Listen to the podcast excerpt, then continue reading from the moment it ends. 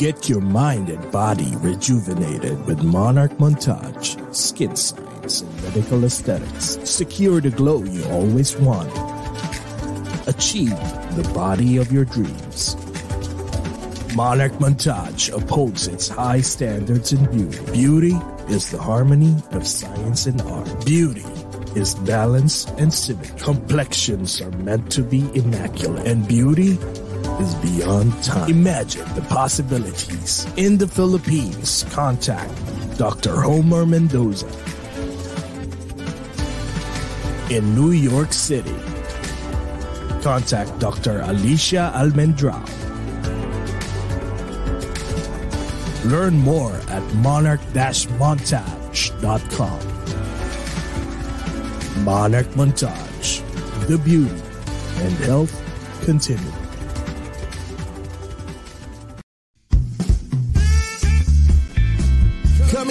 From New York City, bringing the video podcast for global Filipinos around the world.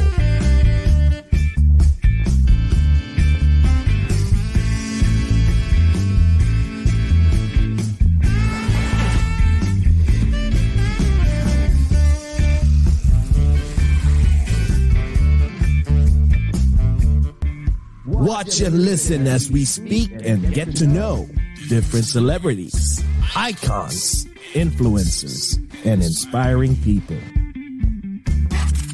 Join Jesse Dang and Jay Cass as they talk about anything and everything while bridging the gap between Filipinos of different generations and genres of choice.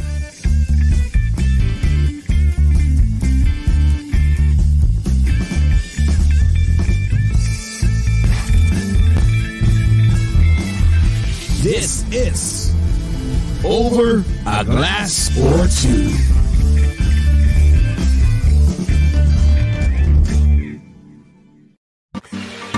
Kailangan nakapost. Hello, hello, hello, hello po. Kumusta po kayong Happy lahat? Kumusta ka, Friday! Jcas? Happy, happy Friday po sa inyong lahat. Especially here in New York and New Jersey sa buong taga-US at sa mga taga-Pilipinas. It's Friday night here in the East Coast. So, good evening po sa aming Dearest USA. At sa Pilipinas naman po, maagang maaga ng Sabado. It's 10.30 a.m. So, Kumusta po kayong lahat at manood kayo? Aming mahal na mahal na Pilipinas. And Jcas, ikaw naman, go! Yes, malapit na po akong bumalik ng New York. Pero ngayon, sa Yay! Chicago muna tayo. Good morning po sa lahat ng mga Filipinos and non-Filipinos in different time zones, in different dimensions, in different continents, in different galaxies, in this whole wide universe. Verse, Verse, verse, verse!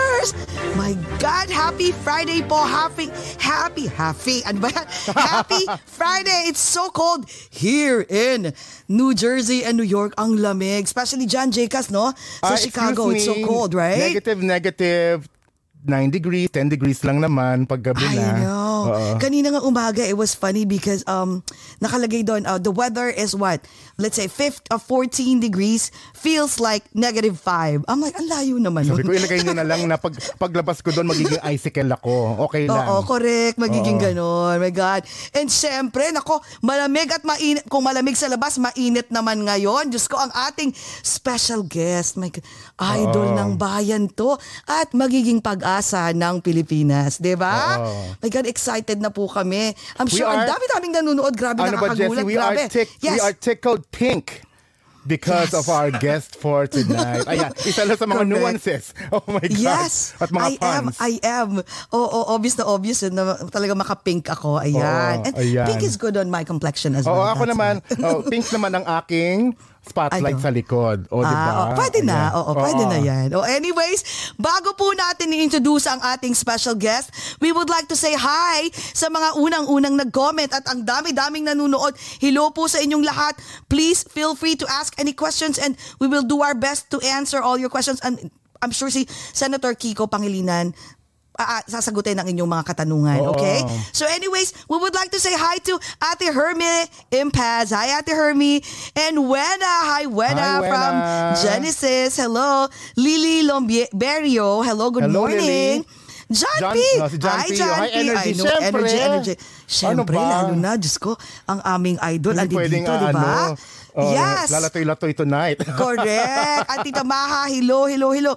So introduce ko na po ang ating special guest for tonight kasi naku, kanina pa naghihintay. Okay. Our esteemed guest for tonight is a Filipino lawyer, politician, a writer, and farmer serving as a senator of the Philippines. He has more than three decades of public service under his belt, helping the Filipino people through journalism and as a respected politician promoting sports, advocating youth organization, his health advocacies, the current COVID situation, and honoring Republic Acts to help the uh, agriculture industry of the Philippines. He is also the part of the talented and respected Pangilinan clan and loving husband to the megastar Miss Sharon Cuneta. Currently, is running for Vice President of the Philippines in the coming May 2022 election under the Liberal Party as a running mate of incumbent Vice President Lenny Robredo. Let's give a warm welcome to Senator Francis Kiko Pangilinan. Pangilinan!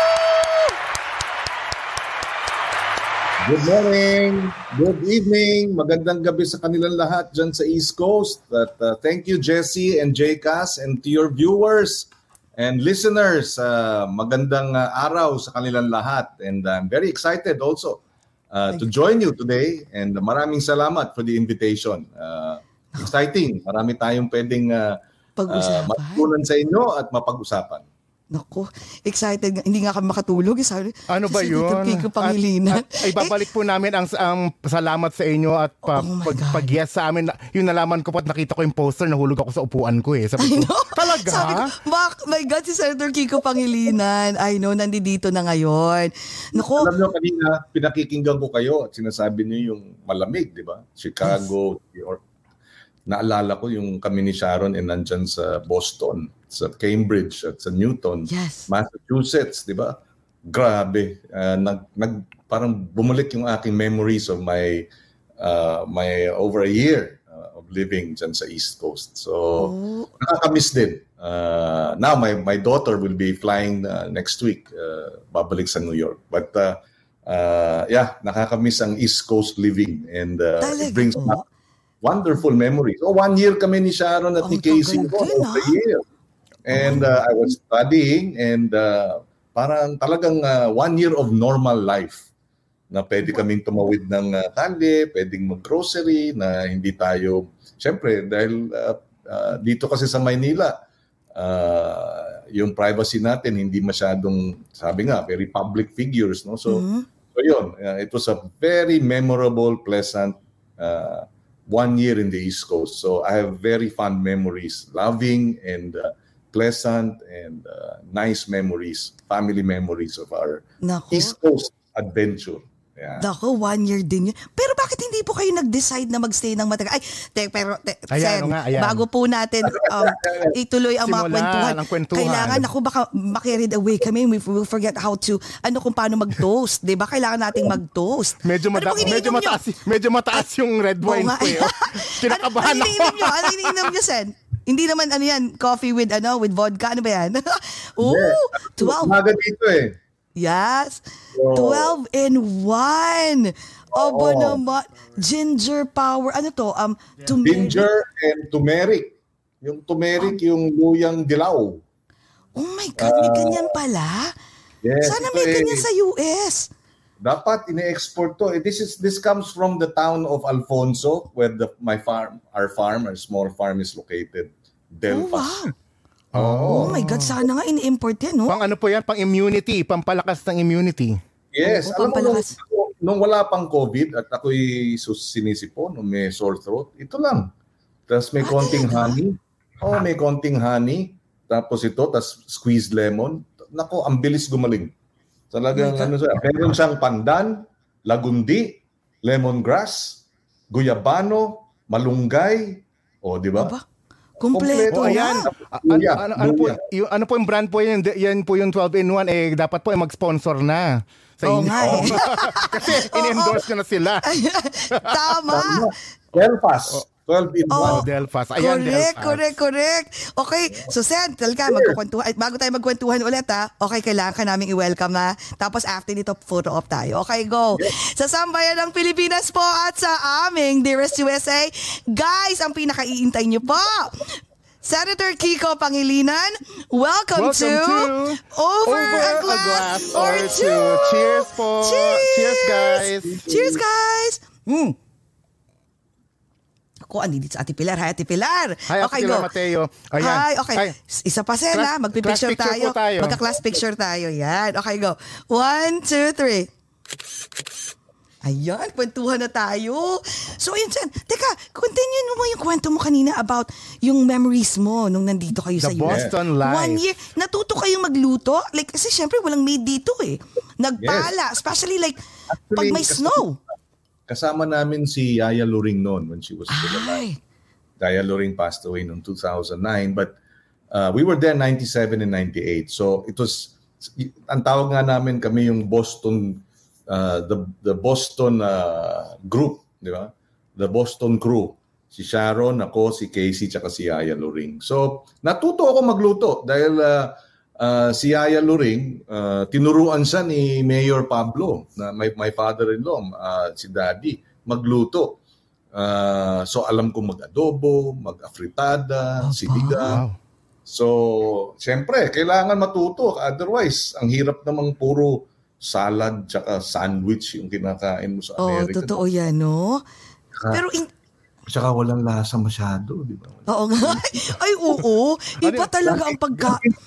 Laging kulang sa timpla. O, di ba? Correct. Totoo Tama yan. Alam mo, Totoo masarap, yan. masarap din naman lahat ng pagkain sa Costco, pero lag, lagyan mo ng asin pa at saka ng pepper at saka ano, pa, pa, diba? O kaya, lagyan ng konting, ano, lagyan ng, ng, ng, ng, Na UFC ketchup. Ricardong Pinoy. Oo, diba? UFC ketchup, no? Oh my God. Minsan, ano ako ha, nagbabaon ako ng binagoongan doon sa sa eskwela. Sa school? Oo, ta- pero tapos meron kaming microwave. Minsan niyayaya ako ng mga kaklase ko. Hey, uh, Francis, come over. Eh, Siyempre may binagoongan. Oh, I'm okay, good. I'm I'm good here. Pagkasabi sa akin, what the hell is that? Is that? Totoo yun. Eh, di ba pag ininit mo yun sa microwave, Eh, kakalat am- na yung amoy. Ang amoy. Alam ng Pinoy. Yeah, Oh my yeah. God. So, nag-ano rin po kayo, nag-shovel din kayo ng snow. Yes, and uh, yung bumagsak yung snow galing doon sa bubong. Kala Yes. ko, binaba ako. Yung pag-break ko, hindi ko natanggal kasi nagmamadali ako, malilate na. Di ba, mas mabagal ang biyahe. Lalo na Yes. sasakyan. Pagka, so malilate na ako, nakalimutan kong tanggalin yung yung uh, ice doon sa ibabaw, yung snow sa ibabaw. Pag preno kong gano'n, biglang bumagsak doon sa harap ko. Sabi ko, "Sus- kala ko. Tsaka ano, lamig. Nung, nung una ko, nung una, ito, I'm sure many of you oh, na-experience din ito. Pagdating ko sa Amerika, sa summer pa yun eh, bago mag mga ano, spring, end of spring. Tataka ako bakit yung mga tao pag sinabing nakita yung araw, wow, it's a beautiful day. It's a beautiful day. Sa loob-loob ko eh, sa Pilipinas, araw-araw. Alam niyo po, share ko po kanina. Kasi po, nag, Oh ah, pinag, nag, pinag-drive ko yung ate ko dito. Nasa suburbs po kami sa West Chicago. Tapos, ang lamig-lamig pero maaraw. Sabi ko, alam mo ba, sa Pilipinas, ayok, ayoko masyado yung maaraw. Nagtatago ako sa shade. Pero dito, oh my God, araw-araw. Ang sarap ng araw mo. Araw kasi ang lamig I eh. know. You appreciate it. Oo. Kaya Totoo tapos kasi- meron pa isa, isa pa experience ko na talagang kakaiba yung, di ba binabati tayo ng, oh, how you doing? Parang, "Si- sino ito? Ba't ako tinatanong kumusta ako? Oo. Parang, hindi ka naman, tapos, uh, you know, uh, I'm good, you, and you, I'm good, okay, have a nice day. Parang, eh minsan, uh, yung isang ya- anak, ano, nanay nung isang kaklase ko, nung narinig niya yung, hey, how you doing? Sabi nung anak, sabi nung nanay, anak, bumisita kasi galing Pilipinas. Kaibigan mo yun. I know, right? Ah, Ano kayo, kaibigan mo? Tsaka, see you later. Ah, yun, yung pala. Akala niya, kaibigan niya. Kasi sabi, see you later. Okay, Oo. see you later. Ah, saan kayo magkikita? Eh, hindi ho, mami. Oh, ako ako din po akala ko yung you see you later, 'di ba? Akala mo mamaya magkikita kayo. Hindi pala, ano pala 'yun? Goodbye pala eh, paano, 'yun. eh, paano po kung ano, kung ang ganda or ang gwapo, tas ang sexy, biglang, bakit magkikita kayo niyan? Di ba? Oo. Patay! see you later. Ha? Bakit see you later? I mean, yung pa isa, nag-party. Yung nanay na yun, nagpa, Oh. ano, ibang nanay naman, nag-party kasama nung mga, yung mga parents. Nung, tapos, sinabi niya, teka, bago daw umuwi, teka, sabi kasi nung isang bisita, see you later, baka hanapin ako. Hindi, hindi, hindi. Hindi, hindi ko na ko yung, hindi ko na ko yung number niya. Paano kami magte-text? oh, magpapaalam muna ako, baka hanapin ako. anyway. Oh my God!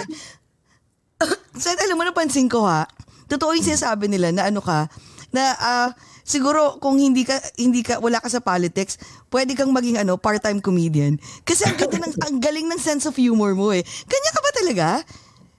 Yeah, no, ganito. It's, uh, I guess, uh, kami magkakapatid. Tsaka yung tatay ko, talagang palabiro. Nung, ano. and uh, I, I, and, eh, sabi ko nga, kasama yan, even in a marriage. Di ba? Yung uh, humor is very important. Uh, stress relief, yung laughter, eh, nakakatanggal ng stress. So, it's good to laugh. And uh, yeah, pero ang problema lang, medyo sa sampu na nakakatawa, siguro, ah, sa sampung joke ko, siguro mga dalawa, yung walo medyo corny. Kaya nga, Yung corny na. Ay, nakakatawa nga yung Ay, mga ano, ano corny po, jokes. ano po eh. po yung categorize, po- categorize po ba ng humor ninyo talaga mainly as a dad joker? Alam niyo po yung mga Yo, dad jokes? Yung mga dad jokes. Yun, dad, Oo. dad jokes ang tawag ng mga anak ko. Kaya, ayun, kaya medyo, ah, dad, dad, ganon. ah, so, But yeah. ano, oh. So ano kayo talaga, uh, Sen, yung talagang pag nasa labas kayo, eh, paano pag nandun kayo sa Senate hearing or nandun kayo sa isang hearing sa, I don't know, or isang, um, oh, work is work, right? So I know, pero nagjo-joke din ba kayo? Lumalabas yung sense of humor mo? I mean, in between sessions. Paminsan-minsan, ah, lumalabas naman, halimbawa, minsan nagkaroon ng national security, uh, no majority leader ako, may National Security Council meeting. Kasi binomba, nagkaroon ng bomba sa Glorieta. Tapos, yung initial na findings, sabi nila parang meron daw meron daw ingredient na ginagamit sa deodorant. Sabi nung polis, ha? Yeah, merong daw ingredient nakita nila ginagamit sa deodorant. So napaisip ako, sabi ko, teka muna, ibang klaseng putok yun. Turutsh! Ayan na. Benta-benta pala yung mga Alright. jokes nyo eh! Nako, gagamitin ko sa party yan. One of Ay, benta-benta ba? Baka Sen, magulat na lang kami, meron ka ng book ha? Mga jokes ni Senator Gigo Pangilinan. Oo. Na, ano yan ha, serious, National Security Council meeting, ang majority leader kasi member nan eh, sa Senate. So, so nandun ang president, it President Arroyo din, di ba? So, nandun ng si Vice President Noli, tapos yung Defense Secretary nandun. So, so pinag-uusapan. Sabi, sabi, pa, sabi kasi nga, na, nakuha nila dun sa traces of yung uh, ingredient na ginagamit sa deodorant. I forget the term. Pero sabi ko, sumabog deodorant. O, yun na nga. Ay, Siguro, klase. na-imagine ko na kasi napanood namin yung ano, yung yung show kahapon ni ano ni ninyo ni Miss Sharon Cuneta. Oh, And sana, ba talaga kayo? sana all kiwi. Oh, Yes, yes. I was laughing and you and Miss Sharon Cuneta are like joking about uh, pati yung mga songs. So, ganyan Yeah, talaga ang how how's your ano yung like, everyday life nyo sa, as a family. Mukhang Well, masaya lagi, no? Siyempre, may share din ng mga ups and downs. But Definitely. yeah, pretty much we try to, uh, we, we laugh a lot.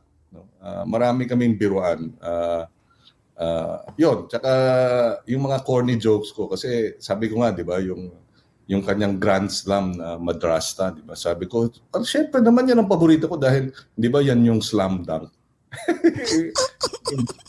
Imbis, mali, para naging basketball yun. Oo nga. Basta may slam. Basta may slam. Sounds like, di ba? Yun na rin yun, oo. yun yung saan ka nag-slam dunk na lima yung hindi ata slam. Ah, okay, ay grand slam pa daw. So, ganun ang biruan namin. Minsan, sinasadya kong mali ang kanta, yung words. yes. Di ba?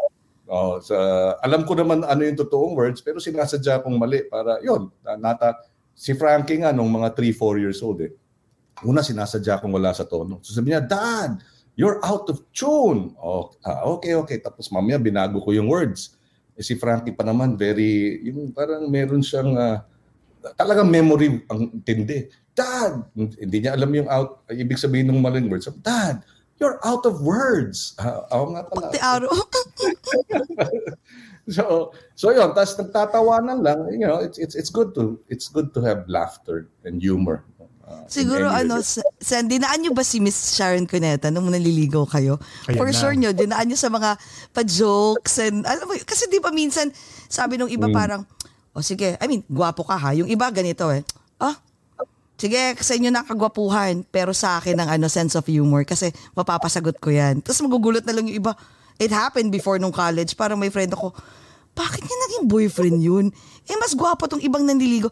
Kasi mas, mas as, um, kumbaga, astig ang sense of humor nito. Kayo din po ba ganun? Dinadaan nyo rin sa inyong sense of humor while, while you're courting Miss Sharon Cuneta? Well, kasama yan at ano, niligawan ko yung buong pamilya. At saka, Ooh. Pagkain. Diba? Yung una kong regalo nga uh, sa kanya, lobster. Yung buhay na lobster sabi ko, anong bibigay mo sa eh, lahat meron na, di ba? Eh, syempre, araw-araw we need to eat, di ba? Minsan, pinadalan ko siya ng, ano, imbis na bulaklak, chicharon bulaklak. Uh, tsaka, Creative, ah, resourceful. Oh, okay. Tsaka yung fad, ni, si daddy, my father-in-law, birthday niya February 2. Eh, nagde-date na kami ng January ni, ni Sharon. So, ang una kong regalo sa father-in-law ko, isang balding malaki na buhay na hito, no? Yung nagsiswimming, di ba? So talagang liligawan ko lahat. Uh, mm-hmm. pati si pati si Mami Elaine, pati si Casey. Kasi siyempre, 'di ba? 'Yun ang I, I guess ganun na siguro dahil kapampangan ako, we're very clannish, no? Na family is very important, 'di ba? So talagang uh, at yun din ang advice ko sa aking mga anak, 'di ba? Lalo na puro babae. Sabi ko, 'di ba? Eh tingnan ninyo, kilatisin ninyo ng husto. Kung uh, da- at dapat ang nililigawan niya yung buong pamilya, hindi lang kayo.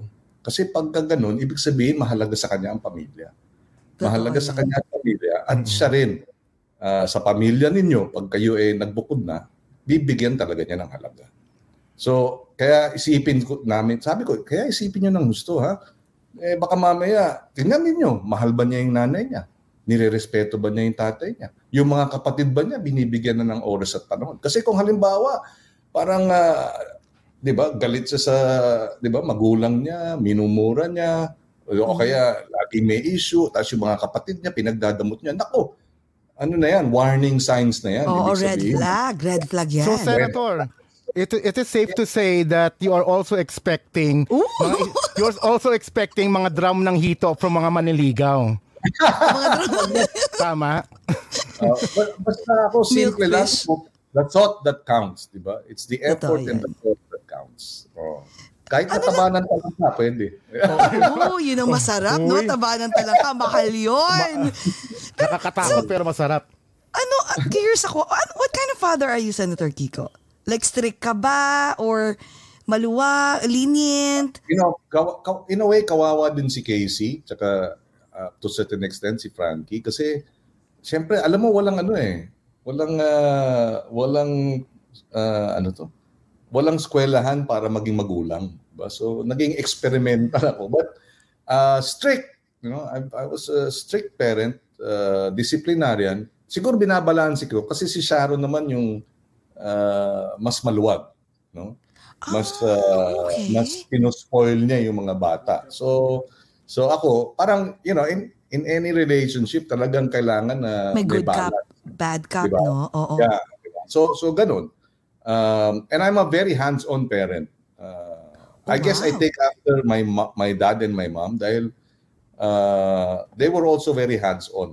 Uh, my dad would attend my declamation contest sa grade school, yung mga volleyball games ko sa high school at college, uh, even my mom. Pero my mom kasi medyo siyam kaming magkakapatid so lagi siyang buntis no uh, so, okay. so, masipag so, eh, masipag masyado eh, masipag okay eh, eh, yung ano pa siya, medyo maselan magbuntis. So laging, di ba, hindi siya masyadong nakakaikot, kanyan. But still, no, uh, talagang uh, they were hands-on parents. In fact, si Frankie, nung grade 7, meron siyang uh, sinubmit na paper on parenting.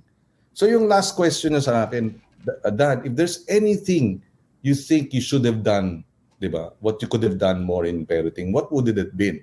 So sabi ko, I wish I could have spent more time with you because you know, I, I was busy as senator, di ba? Since, since you were born, I was already in the Senate. So, medyo busy ako. Alam mo, sabi ng anak ko, si Frankie, ah, she was seven, grade 7. Sabi, Dad, more time with your children? More time? Naku, pag more time pa yun, stalker ka na nun. Sa bagay, wow. tama. Oo, oo. Yeah, kasi... Uh, yun. Yeah, so I'm, I'm a hands-on parent. Uh, I, I made sure that uh, even if I only had 15 minutes in the day, yung kape ko at yung pagbabasa ng dyaryo andun sa playroom kung nasaan sila. Mm-hmm. O kaya sa kwarto nila. Para yung oras na yon kahit na nagbabasa ako, nandun ako, nakikita nila ako. Sinasama ko sila sa sa sa Senado, sa office. In fact, minsan uh, nagbabasa kami ng storybook ni Frankie. Eh, yon, daddy, el- ano, mommy elephant, baby elephant. Mommy tiger, baby tiger. Sabi niya, where's where's the daddy elephant? Sabi ni Frankie. She was probably three. Uh, maybe he's in the office, sabi ko. Di ba? Tapos sabi, sabi ni Frankie, he's in the Senate of the elephants. o ba? Oh. Social na bata. Oh, nandito si Miss Angeli. Oh, Miss Angeli, sabi niya, I recall when he would go to the grocery every Sunday with Casey when they only had her. Aww. Talagang yeah, yeah. ano, hands-on, no? Uh, and uh, meron kaming style na, tas may game pa kami, kami ni Casey. Guess the, magkano yung total amount ng bill. Di ba? So mag-grocery. Oh. Kasi si Sharon kasi hindi pwedeng mag-grocery. Ay, Ate Angeli, love you. Si Ate Sharon hindi pwedeng mag-grocery kasi wala. Yung, minsan pumunta kami sa isang ano eh, lahat ng kahera iniwan yung kanilang cash pack. Nagtakbuhan! Makapagpa-picture lang. Oo, so hindi kami, hindi kami, hindi, bihira makapag-grocery si Sharon dito sa Pilipinas. So nung bagong kasal kami, ako yung mag-grocery. And I, I, I like it. No? I, I don't mind doing the grocery. In fact, I enjoy it. Pang, pang tanggal ng stress. Tsaka I, I see yung mga prices. So sinasama ko si Casey. So kami dalawa ang uh, uh, nag-grocery. So yeah, uh, ganun talaga. I, I try as much as possible that uh, I I get my kids involved and I'm involved with my, you know, with what my kids wow. are doing. Football, si si Casey oh, wow. ako, uh, nagfo-football siya noon, may nasa dance club siya nung IS. So we would we would uh, be there for her and be there for all our kids. So wow, ngayon curious wow, ako. Very impressive, se- ah. Curious ako ngayon, Senator, eh parang hands-on dad while, while being in the Senate and everything else. How many hours po ang tulog ninyo? In, on, I know, right? average po. Kasi sobra. Di ba, nasa Senate, uh, nasa, wow. Basta, basta 6 to 7 hours, pwede na eh. Diba? Pero depende, no? Uh, it's, it's really, ano eh, you need to pace yourself. So there will be times na talagang pukpukan at puyatan, lalo na pagkakampanya. But there are times naman na pag nag-recess, halimbawa, then you, sabi nga nila, work is as important, rest is as important as work. You know? So you really have to That's have right. a, a healthy balance. Uh, just as family life and public life are also equally important. So you have to always have a healthy balance. So yes, uh, minsan puyatan, minsan naman uh, okay lang, lumuluwag at uh, nakakapag ano naman ng pahinga. Otherwise, mauubos ka, ika nga, di ba? And, uh, hindi ka aabot sa finish, hindi ka aabot sa finish line, eh, hindi mo dapat ganun. Eh, paano naman po kay Miss Sharon Cuneta, Miss kay Ate Shawi? So, anong klaseng husband ka sa kanya? For sure, ano, and what type of, ano, nagde-date ba kayo? Kasi may time ka pa ba doon? Kasi with the family. So, syempre, na, importante yung tipong may time for for each other, right? So, what about you guys?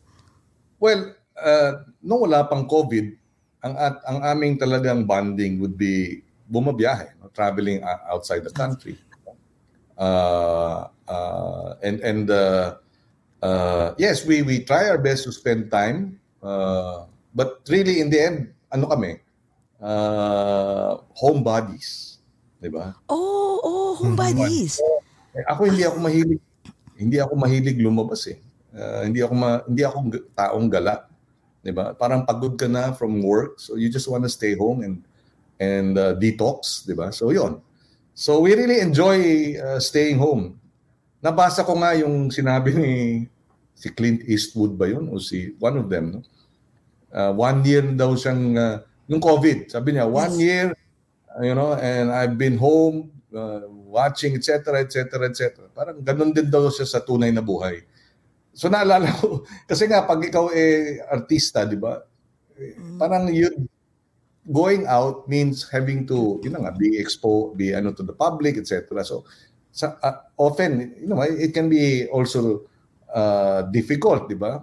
Uh, wala kang privacy. So talagang ang sarap lang nung nasa bahay. Parang ganun. Eh ako ganun. Uh, thankfully, pareho kaming homebody. Pero syempre ako, Oh, wow. farm, farm body. Nasa, kasi may farm tayo sa Alfonso. Oo nga pala, no? Sa Kasi Cavite. farmer. Oo. So, Oo. so growing up mo yung sweet. Ayan. Maniwala kayo sa hindi. Both Sharon and I, you know, are are are introverted. Uh, wow, I nung- was about to ask may, that.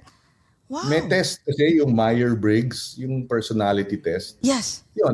And I always come out as an I. Si Sharon din. I. No? Uy, Uh, nakakaano yun ha? Nakakagulat yun ha? Yeah, Really? yeah. It, oh, so we really, kaya nga sabi ko, nung ako yung nag full-time farming, sabi ko, mas masarap kausap yung gulay tsaka yung mga hayop. Kasi, Ayun, may, teka may tanong ako. Kasi- Yun lang. So, Oo. sumasagot ba? Baka sumasagot. Oo nga. Kumakat ang bahay ko pag sumasagot, ako na yung may diferensya nun. Ayun, yun. Kaila, oh, by the way, um, Senator Kiko, nandito sa ah, si ah, Senator Jingo Estrada. Hi! Hi! Hello! Ay, pare ko, sabi niya, thanks for the sans ribal that you sent last Christmas.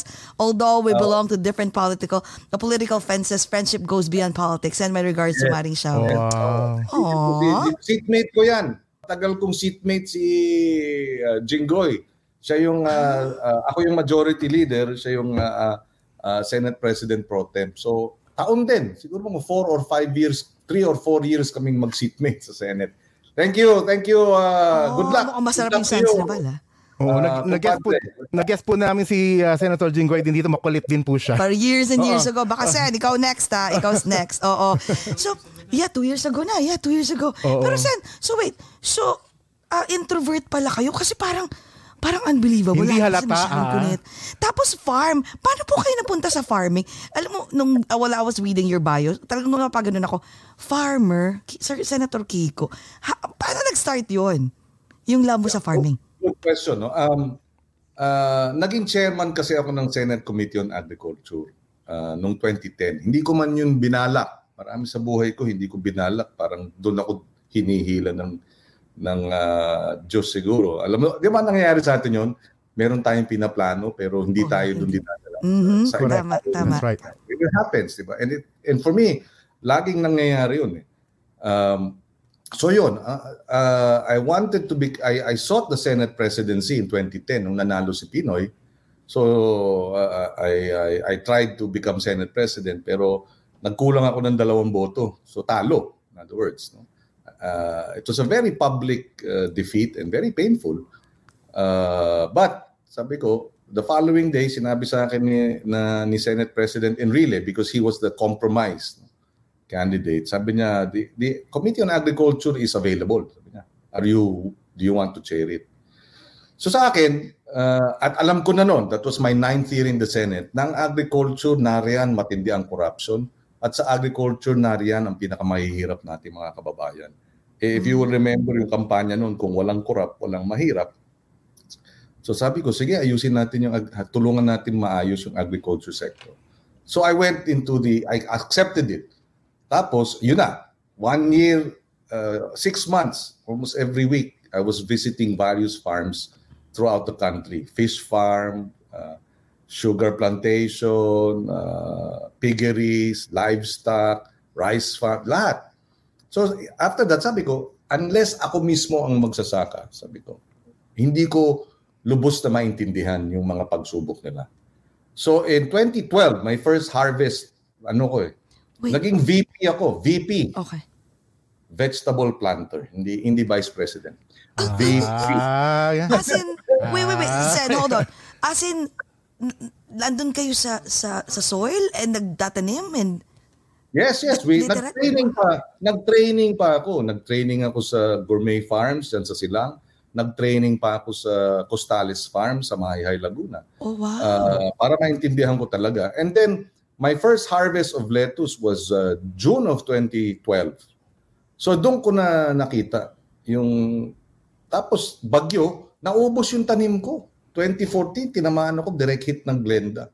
I was supposed to harvest, projected namin, mga 500 kilos ng uh, organic lettuce and herbs. Mhm. Naubos lahat yun. Dalawang linggo na lang, mag- mag-harvest na ako. Bagsak yung aking ah, ah, mga isang libong ah, tanim ng ah, ng ah, banana. Ah, bagsak. Wala akong, pati yung aking nursery, tinamaan ng bagyo, Glenda, direct hit. Wasak lahat ng punla ko. Yung punla is the seedling. Kasi Yes. ang seedling, importante yan para kung ma- magkaroon ka man ng crop failure, you can plant again. Eh wala. So doon ko na-realize, grabe itong hinaharap ng ating mga magsasaka na magtatanim ulit. Biro mo, ang tibay ng dibdib, ang tibay ng sikmura, after going through so much destruction and so much losses, they will plant again. Because nga yan ang kanilang purpose. Alam nilang kinakailangan magtanim dahil dyan sila kukuha ng panggastos at syempre siya, sila ang nagpapakain sa atin. So yun, that's how I, and of That's course, why. The other ano is, ever since bata ako, ito naman is isang kwento, talagang parang lagi akong kumakampi dun sa mga dehado, yung mga kailangan ng, I, I, kasi student leader ako sa UP noon eh. Naging chairman ako ng UP Student Council. So ang, ang, ang ano namin noon, talagang yung mga manggagawa, magsasaka, di ba, yung mga manininda, maliliit na mga kababayan natin, yan ang dapat ipinaglalaban. I, I was, uh, uh, you know, nasa, nag-collaborate ako with the Free Legal Assistance Group.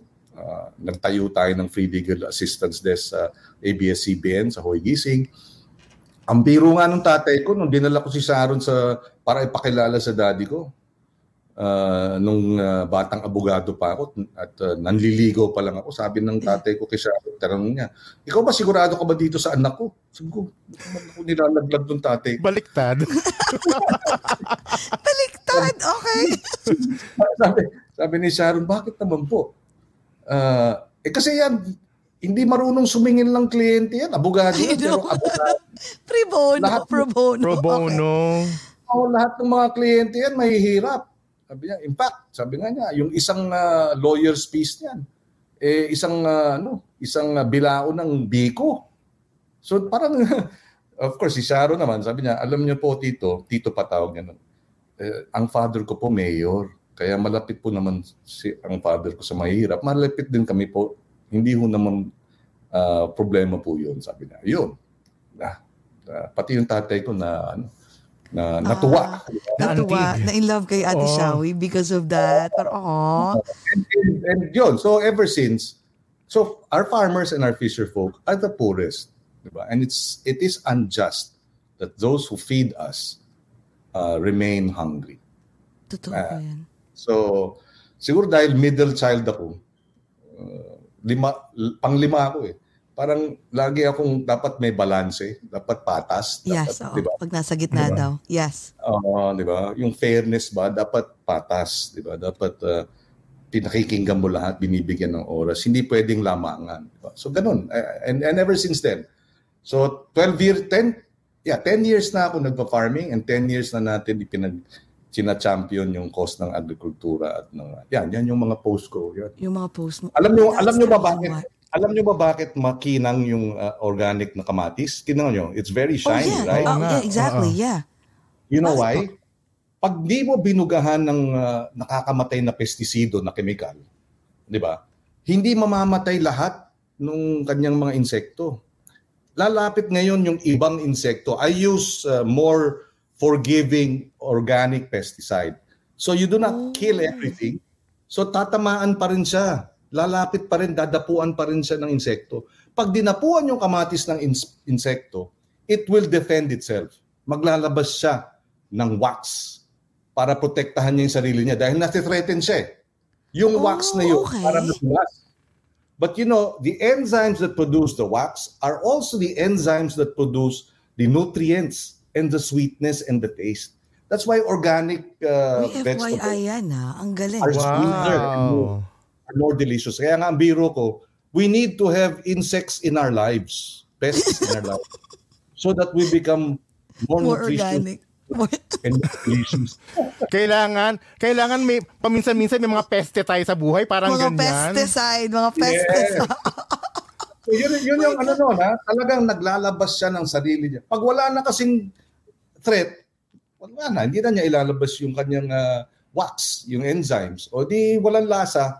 In fact, si, si Frank, si Miel, pagka galing sa farm, alam niya. Pag galing sa grocery yung kamatis, protesta ka agad yan. Dad, this is not organic. Alam niya kasi yung... Oh, yung ah, that's the reason. Yeah, Oo, kaya ano, mahal. Kaya mahal ang organic. In that ng mga sense, vegetables. oo, Okay, oo. okay. And, and, ano, pero masarap, malasa. Di ba? And uh, you ask any chef, you ask any chef, talagang uh, uh, sasabihin niya, basta organic, naturally grown, uh, di ba? And freshly harvested, yan ang, ano, yan ang priority. Nandiyan si Mon Isberto. Hi, Mon. Hi! Hi, Mon! So, wait, Yeah, Mon Sen- used to be with uh, uh, Smart Communications. Uh, Oh, but she's- hi! Hi po, Sir Mon. Hello. Hello po. Po, sir, farming also. It's also farming. ah, into farming. So, sir, buti ano, yung family mo, like yung the kids and Miss Miss Miss Sharon Cuneta, hindi ba sila na parang, Dad, can you just stick with, you know, being a senator and focus on the agriculture? Wag mo nang pasukan ng pagiging vice president. So, paano nag-start dun? Kasi, I mean, uh, uh, doon sa panon na panood namin, talagang dapat, di ba? Ikwento mo nga ulit, sir, sa mga hindi nakapanood dun Oo. sa Sharon Cuneta show. So, bakit biglang vice president na nga? Go. Oo, last October. Yes. Yeah. Well, ang biro ko nga eh, at tinanong din niya sa akin sa isa pang interview nung uh, yesterday, no, na nasurpresa ang mga tao. Uh, sabi ko, ako rin nasurpresa. Kasi hindi talaga yun.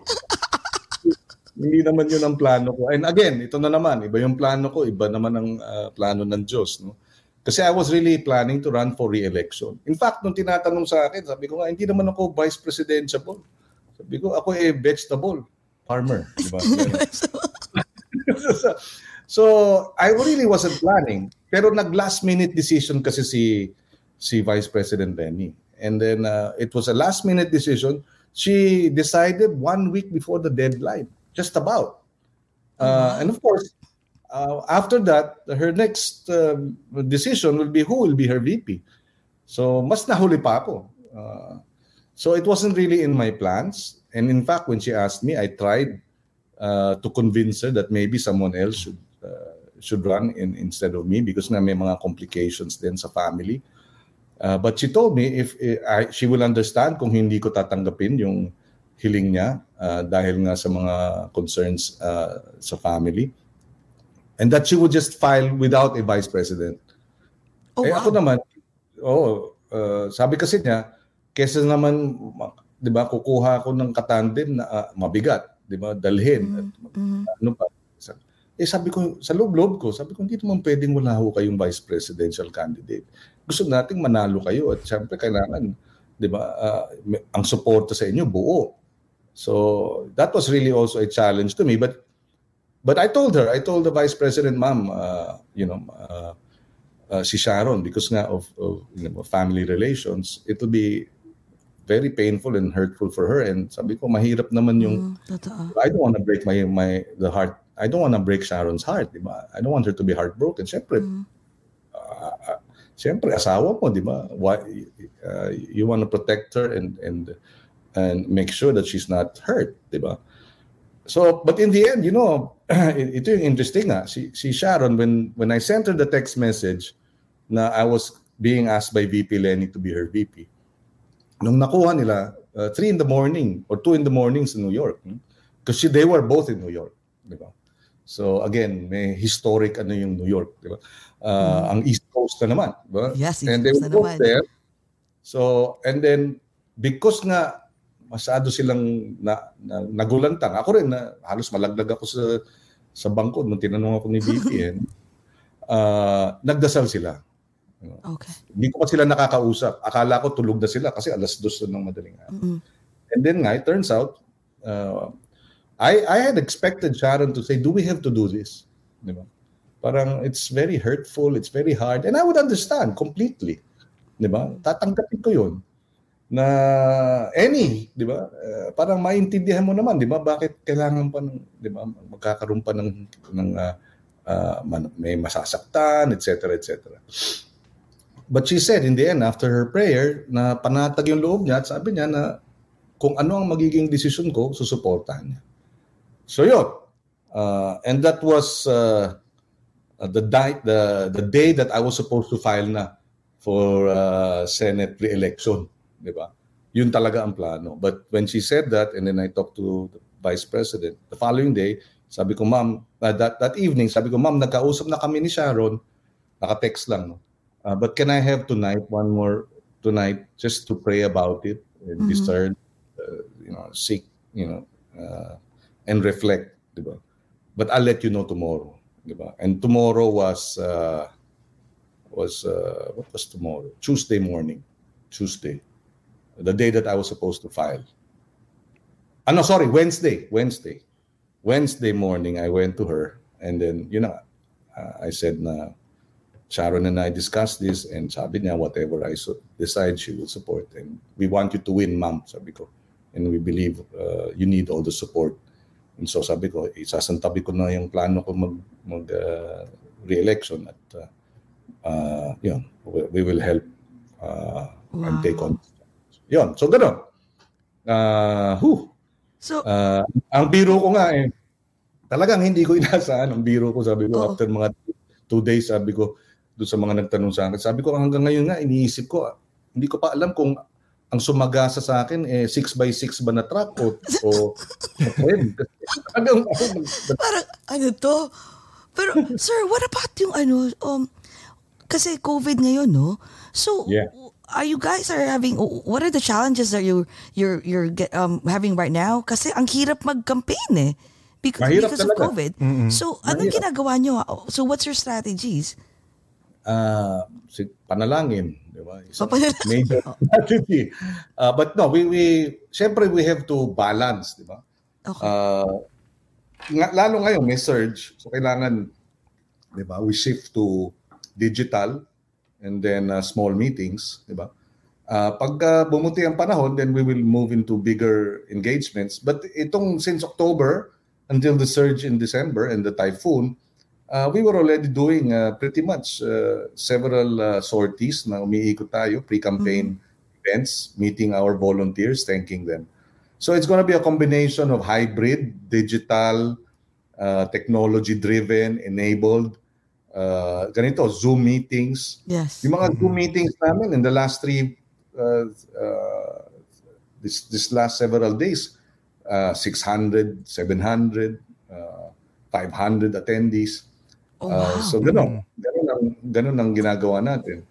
Uh, kahapon, yung kay, with Sharon, uh, last night, that was about maybe 5,000 views ngayon, mga over, mga 100 plus thousand na sure. ano Oh eh. Yes. So digital is critical, pero hindi pa rin hindi pa rin mawawala yung face to face. We need to do that. We just need to be masked.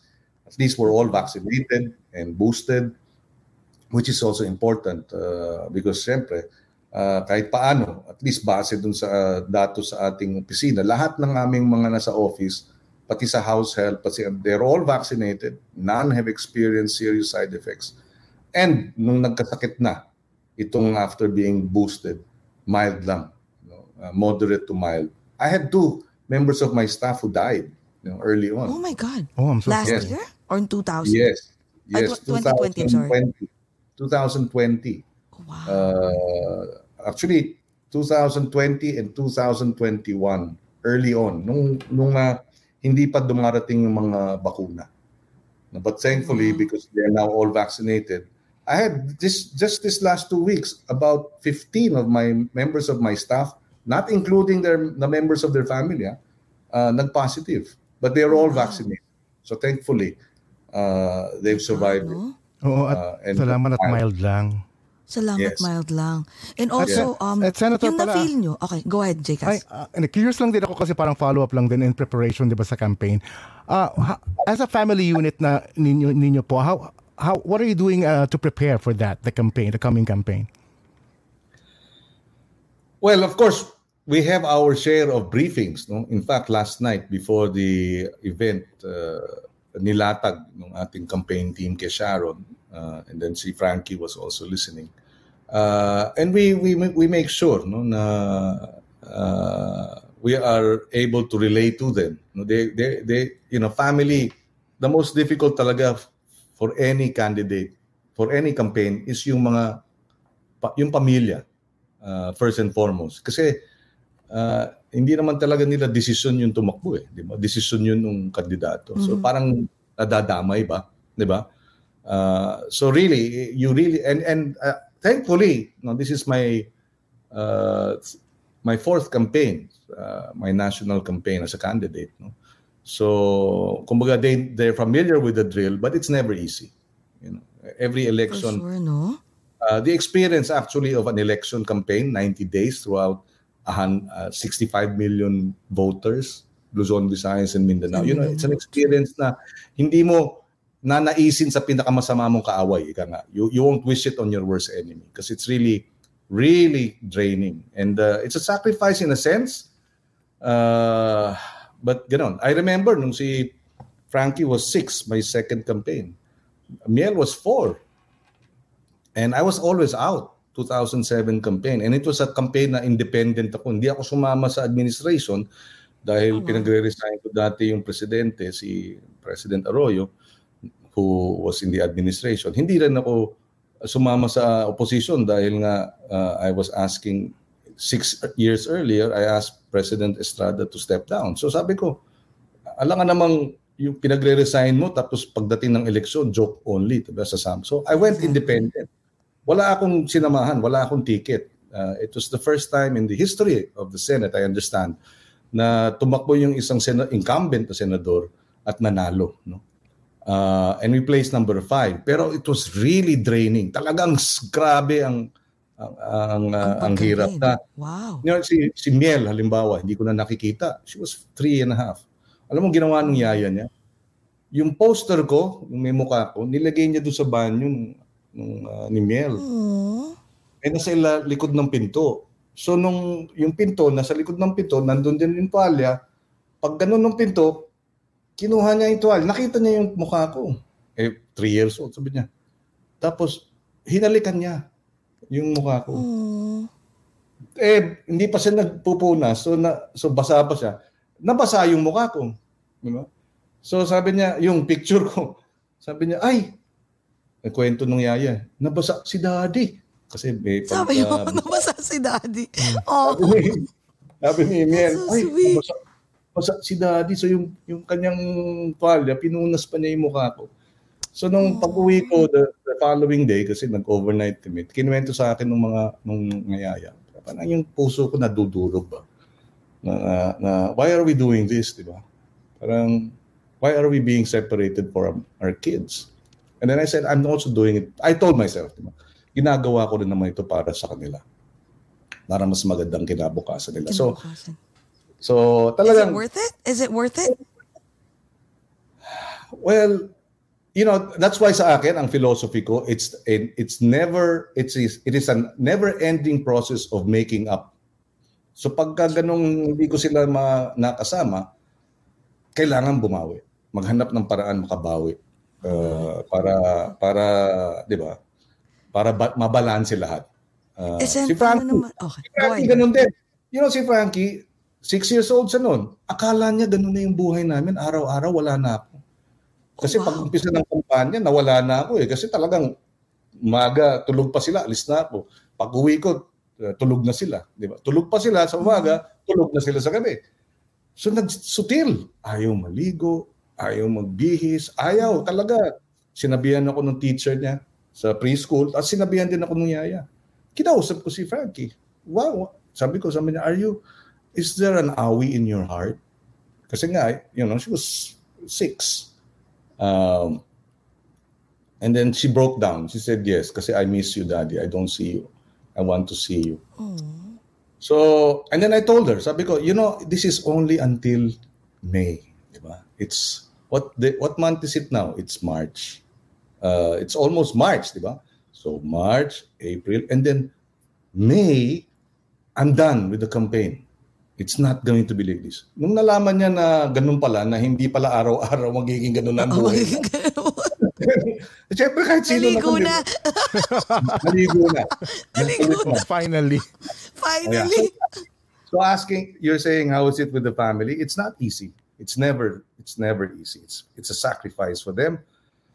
but I guess, you know. In fact, si Frankie in- initially felt, syempre, di ba? Wa, wa, wa, baka naman dapat hindi ka kayo ngayon tumakbo. But, uh, and then when Shannon said na kung ano ang decision niya, we will support. Uh, ano na rin siya. Si, si Casey also, I sent her messages because she was in, in, in LA before the decision was announced and before I made the decision. So, so we were all, you know, in, in touch. Uh, I was in touch with everyone, di ba? And we were all, you know, updated. So kailangan talaga they they're they're for every. they're all informed, di ba? And they're all made aware of what's going on. Otherwise, it's going to be more more difficult. di ba? And also, said I'm sure you're used to a lot of um um haters, right? Like people are bombarding with each and every one negative, you know, things about each other. So paano ngayon mas grabe? So how do you Bashers. handle it? Yung mga bashers, yung mga trolls. So how do you, how do you handle it? Uh, ang biro ko nga, meron na siguro akong herd immunity. Oh, that's a farm joke. I got it. Exactly. Magandang joke na naman joke, yan. Sasali mo, send sa libro mo sa future. Okay. you know, hindi pa, of course, it's it's more pervasive now because of social media. Di ba?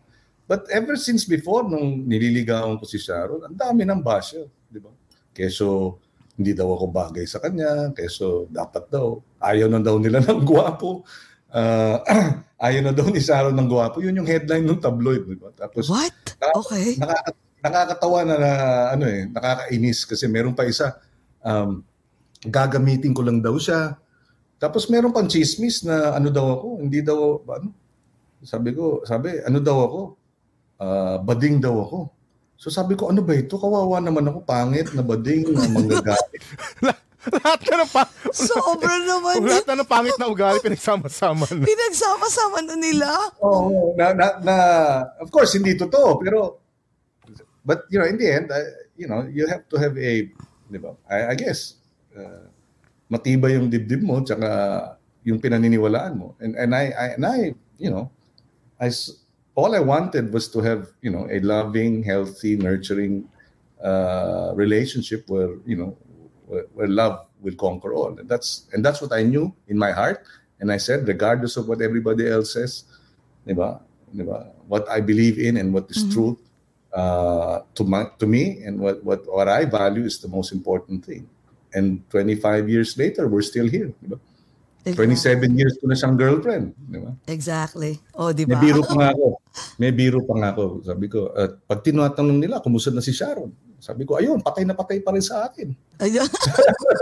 O, di ba? Pero pero pero atin-atin lang yun, baka umabot sa kanya. O, baka marinig niya. Huwag mo lakasan, Sen. Ako, oh, tayo, tayo lang. Tayong tatlo Ay, lang, Sen. oh. Don't worry. Narinig niya yun, ako naman ang patay sa kanya. Oo. Yeah. So, so, going back, yeah, kailangan lang, I guess in the end, what matters is what is important, what you believe in, di ba? and what you value.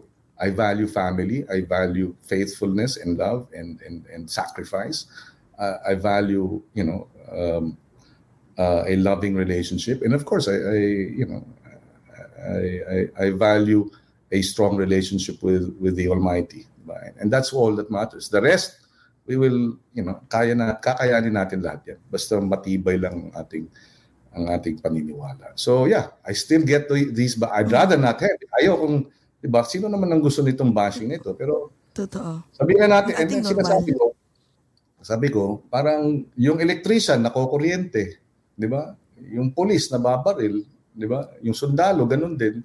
So it, it's an occupational hazard that we have to learn to deal with and and and uh, fight, di ba? Uh, to ensure na it does not get in the way uh, of what we believe in and what we want to do and what we want to accomplish.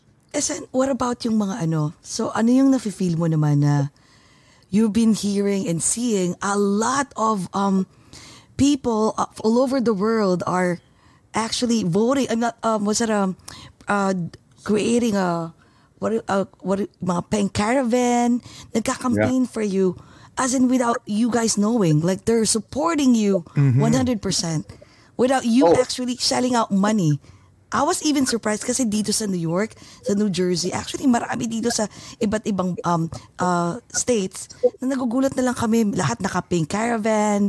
So how do you feel about it? Nakakataba ng puso? At at nakaka ano, nakakabigla, you know, we, we and and talaga nakakataba, nakaka-inspire at uh, nagbibigay din ng dagdag na inspiration sa atin. And of course, it it uh, it, uh, it strengthens our resolve. Um, we didn't expect this. Kami ni Vice President Lenny. You know, in the last five and a half years, my wife has been bashed, trolled, insulted. Uh, Frankie has been threatened with death. uh, I have, have been threatened left and right uh, and bashed and insulted and all these lies. You know, it came to a point wherein parang at one point, naisip ko, is this all worth it? Diba? Tama, tama ba itong ginagawa ko na tumitindig ako, naninindigan, uh, nasa opposition? Uh, at ito ang sinusukli sa atin. And, you know, in the end, I told myself, but somebody has to do it. Diba? Paano na yung, if I give up, paano na yung mga uh, 'di ba, walang boses, 'di ba? So, so sabi ko no, they will. Sabi ko nga parang ano to, parang uh, parang yung uh, flame, 'di ba? Kahit na karampot na lang yung sunog, yung apoy, ayaw kung hindi ako papayag na mamamatay yun. Kasi alam ko darating ang araw yung apoy ng katotohanan, yung apoy ng karapatan ng bawat mamamayan, yung apoy ng pagiging uh, Pilipinong hindi bastos, 'di ba? At hindi hindi mamamatay yung uh, you know, the, the Filipino who is decent, di ba? Yun yung apoy na, at yung demokrasya, yun yung dadating ang araw kakalat yan at magiging, di ba? Magiging uh, forest fire ika nga, or conflagration. And and and yun ang pakiramdam ko nung lumalabas na yung suporta ng ating mga kababayan. Sinabi ko nga kay Frankie eh, uh, because really Frankie uh, has been, you know, has been maligned viciously on social media. Uh, because nga she's also outspoken. Uh, ang gusto kasi nila patahimikin eh. Uh, yung mga may sariling pag-iisip o kaya yung hindi nagsusunod-sunuran, yun yung dapat, uh, di ba, uh, takutin at uh, uh, paluhurin, di ba, para maging sunod-sunuran. So hindi tayo pumayag. So I told Frankie this, sabi ko, because she saw me, nagkaroon ng nagkaroon ng isang upload ng photo sa Bacolod. This was about two weeks after the announcement and we were in Bacolod. Sabi niya, you look happy. She sent me a message eh, in Bacolod. Sabi ko, yes, I'm happy because diba, I thought this would be a lonely fight. But I thought it would again be just a few of us and that we would be bashed and, and, and ridiculed and insulted and trolled. But no, look, more and more are more and more of us are, are standing up. And, Exactly. And, uh, and, and sabi ko sa kanya, and this is also partly because of you, because of your courage. Uh, now we're more. Sabi ko, mas marami na tayo. Diba? And, and uh, mas dumadami na ang tumatayo, tumitindig, nagsasalita. And, and yeah, and it's inspiring us to continue. And we need to do more. No? Exactly. Uh, we need to reach out to more people, uh, convince more. Marami kasi talaga, hindi naman nila kasalanan in a sense na ang laganap kasi ang disinformation. Laganap ang kasinungalingan. May nang, naniniwala na binubugbog ko si Sharon dahil yun ang nilalabas daw sa ano. Sabi ko, wala naman akong hinahampas kundi lupa. Kasi nga, nagsasaka. Oo nga. Tama. Totoo. Oo. Totoo yan. So, so, and people, there are people who actually believe it. Di ba? And, and, uh, and that's why, sa atin, we have to fight the lies with the truth. Ako pa rin naniniwala, kapag ka uh, humarap, hinarap na ng katotohanan ang kasinungalingan, sabi ko nga, parang alon yan. Guguho yung, uh, yung kasinungalingan in the face of the truth. So we all have to be truth bearers. Ilabas natin ang katotohanan. Ipaliwanag natin sa maayos na paraan. Kasi sabi nga ni Pope Francis, we must have conversations. This, for example, is a, is a Yes, conversation. exactly. We're not insulting one another here. We're not di ba? We're not uh, mm-hmm. talking down to each other here, di ba? We're, we're, we're conversing. So sabi, in these conversations, there will be discernment. And when there is discernment, informed decisions can be made. So, we need to have these conversations. Kailangan natin mag-usap ng mahinahon at maayos, magpaliwanagan. At doon sa pagpapaliwanagan, magkakaroon nga nung uh, you know, mas malbalanse na pagpapasya. Walang discernment kung nagmumurahan lang tayo at nagsasabing That's so true. That's so true. Uh, 'di ba? Nangiinsultuhan tayo. So that's what we have to do. And I believe uh, our feel, our kababayans when faced with the truth will discern and will make informed decisions. Capable. They will not choose the lies over the truth kung malaman nila kung ano yung totoo. Kung ano yung totoo. Yun ang dapat nating gawin din sa kampanyang ito. Ipaabot sa lahat ng pwede nating makausap. Yung ating kaklase sa grade 1 uh, uh, na pwede nating tawagan, kumbinsihin natin at sabihin natin, ito ang katotohanan. You know, ang daming nagsasabi, uh, pag na, nalaman nila yung totoo tungkol kay VP Lenny, halimbawa, yung track record niya, at pag nalaman nilang hindi pala totoo, uh, yung wala kami nagawa, ako mismo, yung batas na naipasa natin, biglang nagbabago ang kanilang pananaw eh. Biglang, ah, ganun ba? Mm-hmm. Sige, pag-isipan namin. Meron pala siyang nagawa. Kala namin wala. May ganun eh. So, So that's the challenge. No? Magiging uh, challenge, no? Yeah. Kasi po yung iba nalalaman na nila after the election na ah, ito pala yung mga nagawa. But it's already too late. Kasi mali yung right. iboto nila. Oo nga. That's so right. ngayon, this is the challenge now. Before yeah. May, is it May, May 9? May 9. Ah, kailan May, po ang, May, kailan May po ang, 9. May 9. Ah, May 9 ba? May 9 o May 8? May 8 ata, May 8. Oo. Before May 8, yeah. kailangan mabum, kailangan po ma-inform na lahat ng mga ng mga Filipinos all over oh, the world. Informed voters. No. Oo, mga yeah. informed voters. The, the correct, of course, the correct information. Kasi yes. unfair masyado, no? I mean, gan, I mean, kaya sa totoo lang, Sen, sa totoo lang guys, hindi kami talaga, Jay kasi night, uga talaga, we're not really into politics. But if we yes. believe that, you know, like, oh, oh sorry, May 9. May 9. Ah, May 9. May 9. May 9. Yeah. Yeah. That we believe May a person, yes, election. We believe that a person like you and uh, Vice President Lenny, you know, can change, hopefully can change the Philippines. Then we will all support you. Grabe salamat. But you know, if I if I may just also just very quickly, I I think real change will happen when when the citizens themselves, together with leaders who are committed, uh, come together and uh, and reshape our communities hindi pwedeng isalalay lang natin sa mga leader. Dapat ang taong bayan din kasama sa pagsusulong uh, ng mga solusyon. Kaya nga binubuno natin yung yung Robredo People's Councils sa bawat uh, bayan, sa bawat lalawigan. Akala ba ninyo, ang biro ko nga, akala ba ninyo na pagkatapos ng eleksyon, tapos na yung trabaho ninyo? Hindi, nag-uumpisa pa lang. Dahil yung Robredo's People's Councils na yan, imomobilize yan para magkaroon ng dialogo ang ating mga lokal at pamalang pisyal kasama ang mga mamamayan at sabihin, oh, ano ba ang problema natin dito sa lalawigan natin? Paano nating sama-samang pagtutulungan? That's how genuine reforms will happen and will take root when the citizens themselves are involved in shaping the policies and helping implement them. Uh, si Vice President Lenny, under the term of Jesse Robredo, when he was mayor, That's what they did in Naga. They formed the Naga People's Councils. Involve yung mga stakeholders, whether it's uh, vendors, farmers, uh, small businessmen, uh, workers, kasama.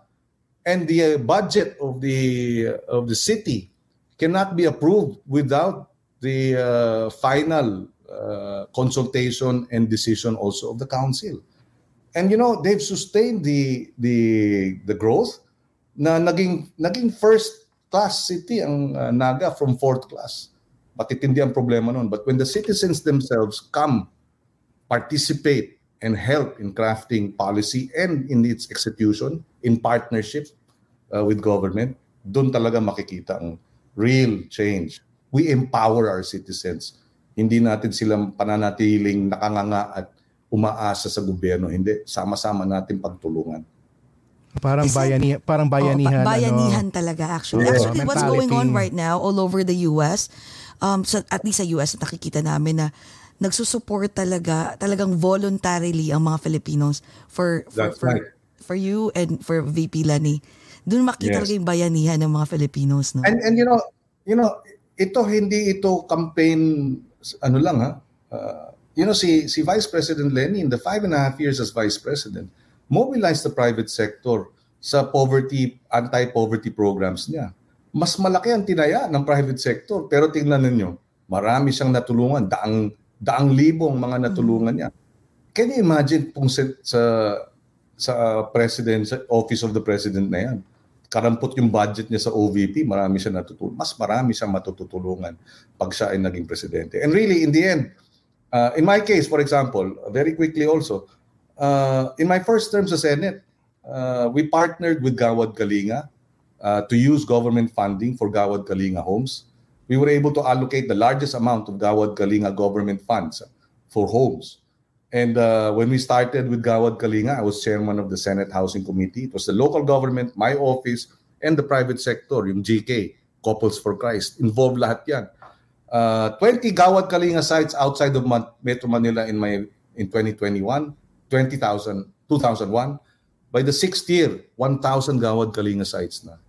And we funded uh, the largest, at that point, the largest amount of government funding uh, sa mga bahay. So ganon. We also did the same for the ano, Filipino-Chinese Chamber of Commerce, private sector na naman. We partnered with their school building program. Inallocate natin yung pondo ng gobyerno para sa school buildings na tinayo at half the price. Kasi nga, oh wow. nag-partner with the private sector, yung Chinese Chamber. Uh, over 200 school buildings. So really, in the end, you want real and genuine change. Citizens themselves have to be inspired and leadership must be inspiring. And that's what we want to achieve after, God willing, that we win. That citizens and government hindi matatapos sa eleksyon. Tuloy-tuloy ang bayanihan. Tuloy-tuloy ang pagtutulungan. And that's how we're going to reshape the country. And that's how we're going to move the nation from developing to developed and first world status. my God. Pero sen, ito, ah, ano yung pinaka-challenges na do you think that on your, during, let's, uh, we know that you're gonna win. What do you think is a first, talagang worst challenge? Yes, in God's grace, yes. Uh, worst challenges na problema ng Pilipinas na gustong, na unang-una yung babaguhin. Well, sa akin, ang pinaka-basic, yung gutom. And and uh, Vice President Lenny shares this this uh, this uh, goal. We have to address hunger. Uh, this year, last year alone, almost 40% of our of our population, based on the polling and the research, experience hunger. Di ba? 40%. You know why? Mahal ang presyo ng pagkain sa Pilipinas. Our chicken, isang kilo ng manok is three times more expensive than Thailand. Chicken, one kilo. Our pork is two times more expensive than uh, than uh, Thailand. Doble ang halaga. So lahat ng pera na kinikita ng ating mga mahirap na kababayan, 70% pagkain lang. Wala nang panggasto sa iba pa. And the the reason why that is food is expensive because supply does not reach the markets because there is you know structures that have prevented it exploitative mapagsamantala na kailangan baguhin and uh, we've actually put in place a number of reforms already but it has to be fully implemented halimbawa yung buying directly sa farmers at fisherfolk yung gobyerno uh, na sa tamang halaga uh, we actually have uh, the Sagip Saka law which we passed. So gutom. And Sagip Saka means pwede nang bumili ang gobyerno direkta sa farmers organization, wala nang public bidding at dapat tama ang presyo, hindi binabarat. So ngayon ang gobyerno bumibili sa halagang four times na binibili ng uh, middleman. So four times more to 10 times, actually nine times more ang uh, lumalabas na presyo na binibili sa ating mga magsasaka dahil nga sa sagip saka.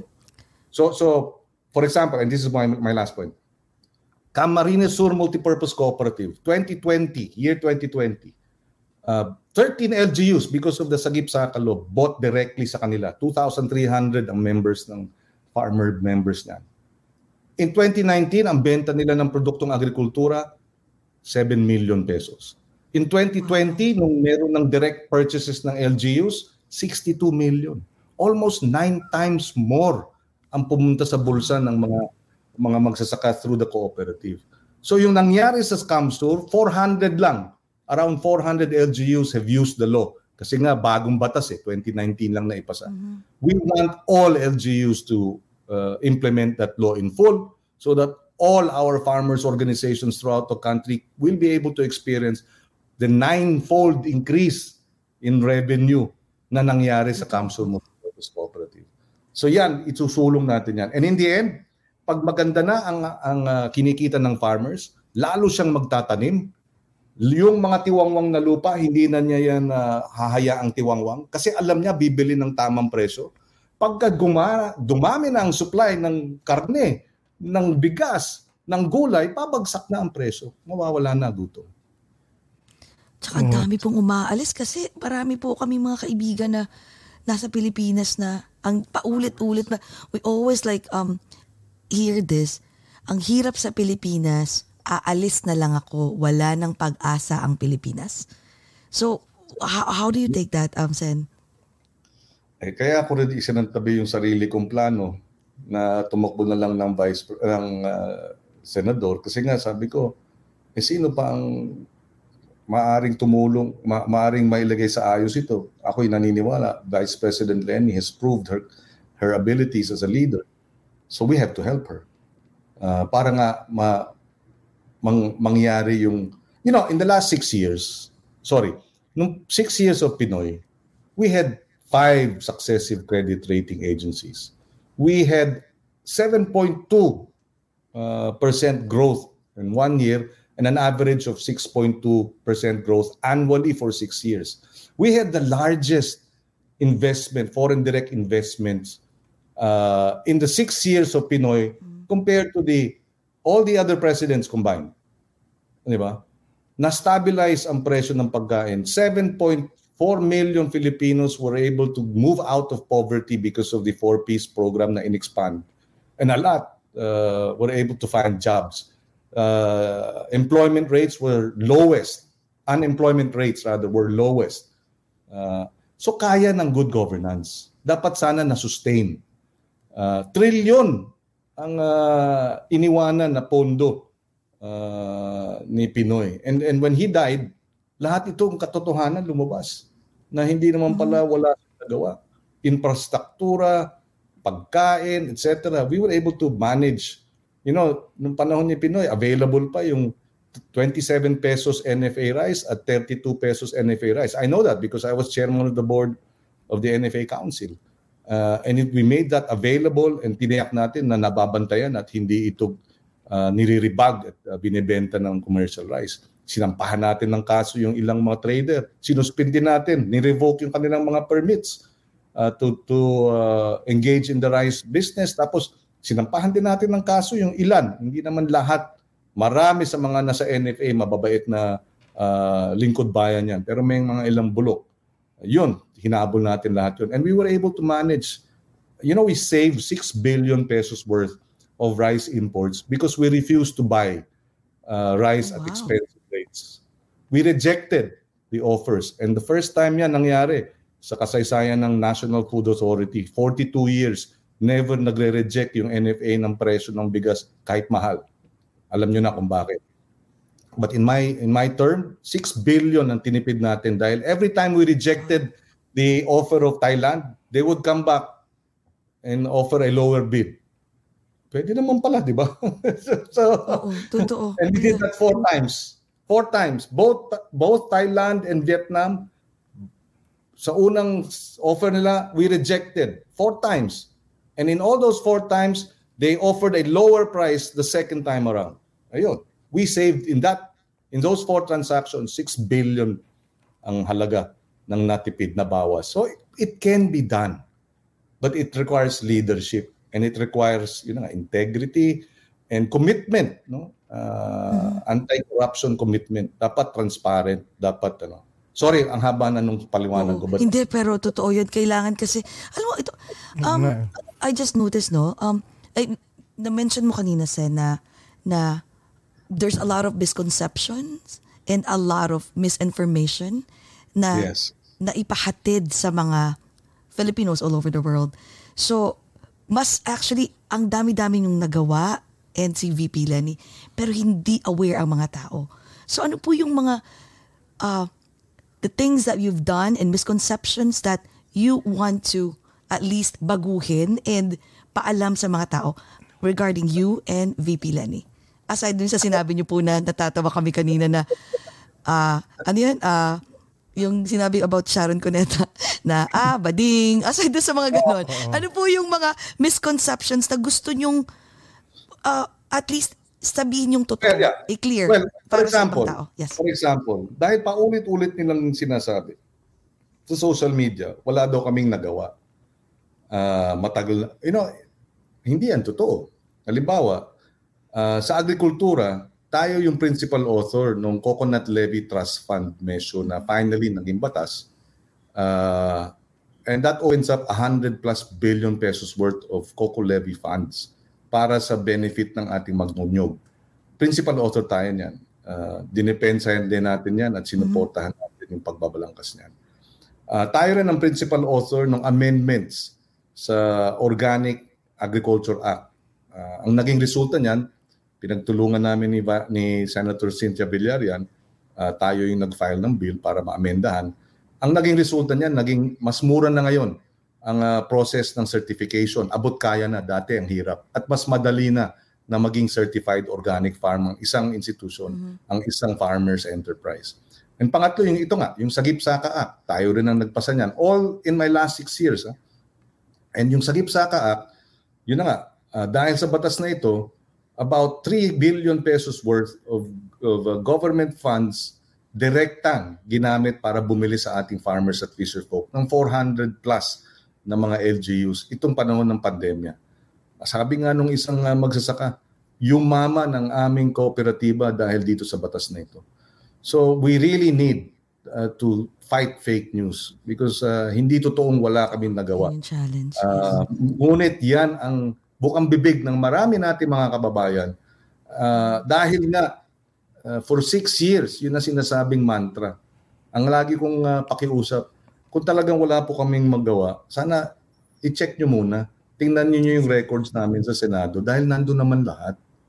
Ang ang hirap kasi eh, narinig lang at nabasa lang, may nag-post, ah, ganyan, tapos biglang naniniwala na eh marami dun sa post either talagang bayaran na troll o kaya dahil sa dami ng binabayaran troll at kinakalat, pati yung ordinaryong mamamayan na totoong tao, naniniwala na rin doon sa kasinungaling yan. at nagpo-post at kasama na sa sa misinformation. So yeah, there, I think everyone has the opportunity, sabi nga ng ano kahapon eh, itama yung balita, yung maling balita, itama. In fact, may mga links. Halimbawa, pag sinabing walang nagawa, ang sagot nyo lang, wag namang uh, ano ka, bobo ka o etc. Wag. Sabihin, Yeah.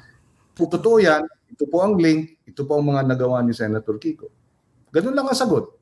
Sana, di ba? Eh, tamad po Okay. magbasa yung iba. Ay, se- Senator, baka kailangan, kailangan din eh, baka mas uh, sumayaw sa'yo ma, That's- uh, sa TikTok. Di ba kasama, kasama yung link. Eh, tinuturo mo yung link. Ito yung link, ito yung sagot ko, ito yung ano, ginawa Oo. ko, di ba? Eh, Oh pwede rin yun. May, meron nga nagsabi, ah, and ito rin, ah, naipaliwanag ko naman, sabi, Senator, baka, bakit parang sa TikTok lang ba yan? Di ba? Ah, parang biglang masyado na kayong involved sa TikTok. Ah, baka pang TikTok lang yung ginagawa ninyo. Eh, siyempre, ang sagot ko, actually, uh, 10 years na mahigit ako na sa farming and agriculture sector. Ngayon lang naman dumating ang TikTok. Ginagamit lang natin yung TikTok para ipalabas yung totoo. Because 10 years na, wala pang TikTok. In other words, ginagawa ko na po ito. At marami na po tayong batas na naipasa. At uh, programang inilunsad para sa ating mga magsasaka at mangingisda. At sa, uh, in the end, sabi ko nga eh, lahat tayo makikinabang sa mas murang pagkain. Lahat. Ah, ah, kaya ah, mawawala na ang gutom. Di ba? Sabi ko nga, hello pagkain, goodbye gutom. Goodbye. Yun ang kinakailangan nating gawin ng talagang ah, tuluyang puspusan. And everyone, whether you're a farmer or not, alam nila yan, mataas ang presyo ng bilihin. Hirap ang ating mga kababayan. Uh, kinakailangan, nag import na nga ng, uh, saan ka nakakita, nag import tayo ng uh, isda? Ng isda. Nasa news yun, nasa TFC nasa namin. Totoo. Napanood ang ko. natin, and that's why part of our solution, and we've already agreed with Vice President Lenny, first we should increase government spending sa agriculture and fisheries. Ibig sabihin, dagdagan ng budget. Siguraduhin, wag nilulustay at hindi binubulsa. 'Di ba? Dahil ang ating mga karatig bansa, Thailand is spending more than double, almost triple what we're spending sa gobyerno natin sa agriculture. The same with Vietnam, almost more than double.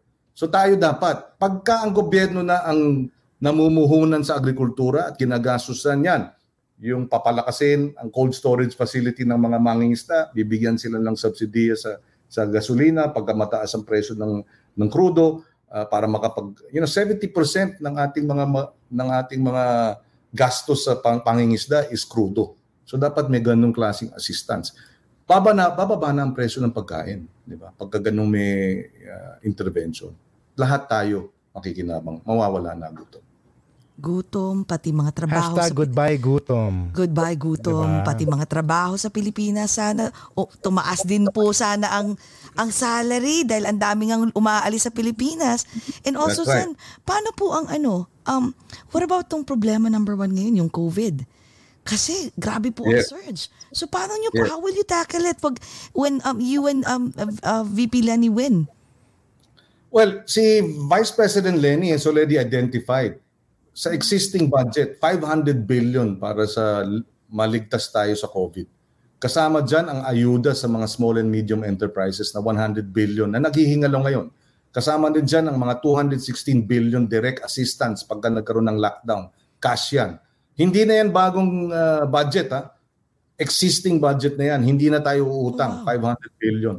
Meron tayong uh, para sa mga gadget sa mga bata. Pati na rin ang allowance para sa load sa mga digital uh, kasi online ngayon ng maraming Ang online nag-aaral. school eh, yes. Of course, we will push for hybrid. Lalo na doon sa mga lugar na mababa ang COVID, dapat buksan na ang mga eskwelahan. Pero bigyan ng suporta yung mga teacher na tiyakin na sila ay magiging ligtas.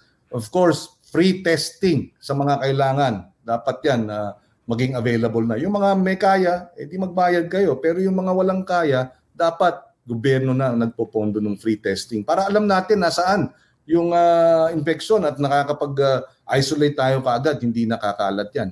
Um, and uh, support our frontliners. Uh, kinakailangan talagang paigtingin, palakasin yung health system natin. Nakita natin talagang malaki ang gaps. And in the end, you know, uh, ano yung proof? You know, mat- matagal na rin kami nasa gobyerno, wala kaming hindi kami nasangkot sa anumang anomalya. No? Uh, never because talagang magagalit si Sharon sa akin eh. Mapapalo si Sen. Oo. Sen, meron pong nagtanong dito si Melvin Gerald Paprangan. Hello po, Sen. Um, what will be your first law you will enact as a Vice President? Ay, uh, actually, hindi na ako senador, uh, Vice President, pero isusulong natin ang ilang mga batas na kinakailangang mapasa. Uh, in fact, we're going to, we are suggesting no, itong uh, pag-merge ng uh, Department of Agriculture at Department of Agrarian Reform. Uh, yan, batas ang kailangan dyan. Pero hindi na kasi ako, pagka Vice President, Yes. hindi na tayo nag-hain ng batas. No? But of course, yung ating mga kakamping senador, yan ang ating hihilingin. Kahit na hindi kakampi, kukumbinsihin natin yung mga uh, senador dahil matagal na rin natin nakasama ang mga yan. So we will use our our uh, influence and our uh, uh, uh, working relations and partnerships with them in the past para maitulak ito. Of course, yung doubling ng uh, uh, agriculture and fisheries budget, kailangan madoble yan. And we'd like we'd like uh, the Congress to pass precisely the budget na ma- madadagdagan ang budget uh, ng doble ng ating uh, DA. Uh, yung Department of Fisheries, gusto natin mangyari yan. nag import tayo ngayon ng isda. Mhm. Tapos sabi ko nga, yung pinakamalaki nating uh, binibilhan ng imported na isda, China. Eh, palagay ko, hindi ako masusurpresa. Eh, sa atin din kinuha yan, sa West Philippine Sea. Kumbaga, For sure. uh, it is ginigisa tayo sa sarili nating mantika. Ginigisa yung ating uh, galunggong sa sarili nating ating mantika. So, so Department of Fisheries, bakit? Uh, only 20% of our territory is land. Uh, one-fifth lang ang land. Four-fifths ay sea, karagatan. We should be a seafood aquaculture powerhouse sa buong mundo. Ang pinaka-diverse aquamarine ecosystem sa buong planeta narito sa atin. So, we have to support that with the Department of Fisheries and Aquatic Resources. Sabi nga nung iba, eh paano yun? Isang depart- departamento na naman. Ah, di ba, lumalaki masyado yung gobyerno. Eh, yun nga, yung DA tsaka yung agrarian reform, i-collapse natin. Isa na lang yan. So, binawasan natin yung bureaucracy ron. Pero siyempre dapat may security of tenure yung mga government employees dyan. Hindi basta-basta mawawalan ng trabaho. Pwedeng i-retool para sila ay magiging focused talaga dun sa suporta sa magsasaka at mangingisda. Na yun din naman ang ginagawa ng agrarian reform. So, and then you establish the Department of Fisheries para talagang yung ma- yung isda natin ay lumaganap, lu- lumago, magiging billion dollar earner yan uh, sa exports. Do you know, talagang neglected ang agriculture. Ang ating uh, agriculture exports, eh, wala pang 6 billion. Ang agriculture Ang ng sources, Indonesia? Mhm. 33 billion dollars ang, Wow. ang Indonesia. Ang ah, Thailand, 30 billion dollars ang export ng kanilang produktong agrikultura. Tayo wala pang 6 billion. Ang, bi, ang, ang, ang- sabi nga eh, ang irony, eh marami dyan sa mga yan ang, ang nag-aaral sa UP Los Baños eh. Totoo yan. Oo nga, no? Diba? That makes sense. Yes. Oo, eh, hindi sabihin eh, natuto sila, natuto tayo, pero yung natutunan nila, ginamit nila. Yung natutunan natin, gagamitin pa lang natin. So dapat talaga bigyan ng importansya. Kailangan ma-implement. Grabe, maraming salamat, Sen. Grabe. Ang dami-dami naming natutunan sa'yo. Ang dami-dami. As Thank you in, for informing I us. Thank you so much for all those information. Ah, go, Oh, tandaan ninyo yung kamatis ha. Kailangan natin ng peste Oo sa buhay. nga. Yes, mga peste. Kailangan natin ng mga peste. Nako, ang- ang Sen, grabe. tu- Maraming tuma- salamat. One and a ano, half hours na. Tum- tumalino ako ngayong gabing to. Pwede ko I sabihin know. sa, sa, sa, kunyari ako may alam niyan. Alam mo dyan yung kamatis, chu, chu, chu, chu, diba? Sen, may last question ako. And si Jekas may last Ako question din yan pala. for Oo, sure. meron ako. Yes. Sen, ang last question ko. So why do you think you deserve to be the next vice president ng Pilipinas? Uh, you know, that's that's really up to the people to decide whether I deserve to be VP or not. Ang sa akin lang, my track record, uh, nariyan, uh, and we're offering our, ourselves uh, to the uh, in the service of our nation. We are facing the worst economic crisis since World War II, the worst health crisis in 100 years, and uh, uh, and I think we all deserve better. Our children deserve better. Talagang ang ating mga uh, mahal sa buhay, ang ating mga anak, ipaglalaban natin ang mas magandang bukas para sa kanila. At uh, so why do I think I deserve it? Uh, that's up to the citizens to decide. Uh, I'm just offering myself. Uh, and uh, and I'd like to think no, na I have the experience and the track record.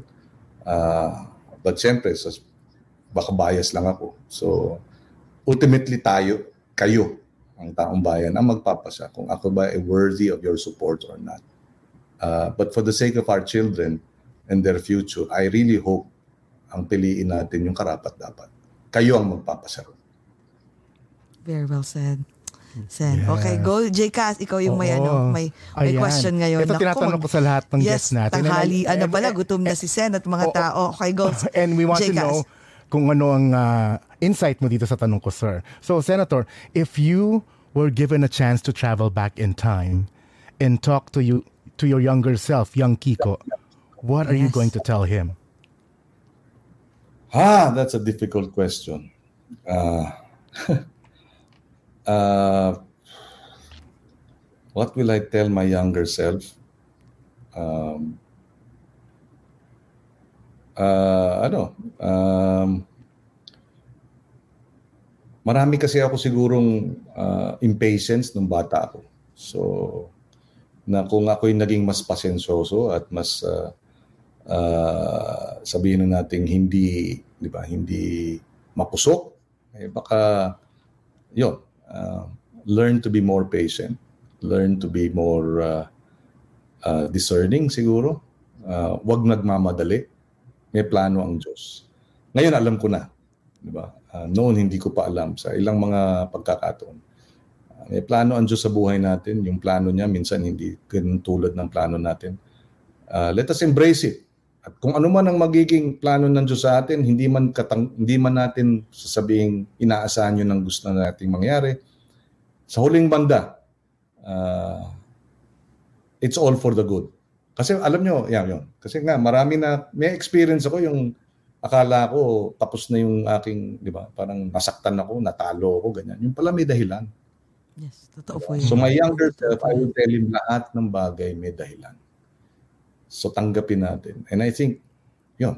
Uh, siguro yung biro ko naman, uh, ano, what will I tell my younger self?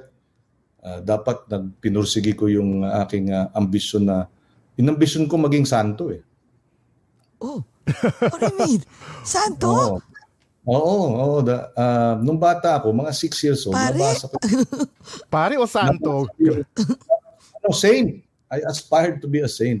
Uh, nung bata kasi ako, napa, napanood ko at nabasa ko yung librong Marcelino Pan Ivino.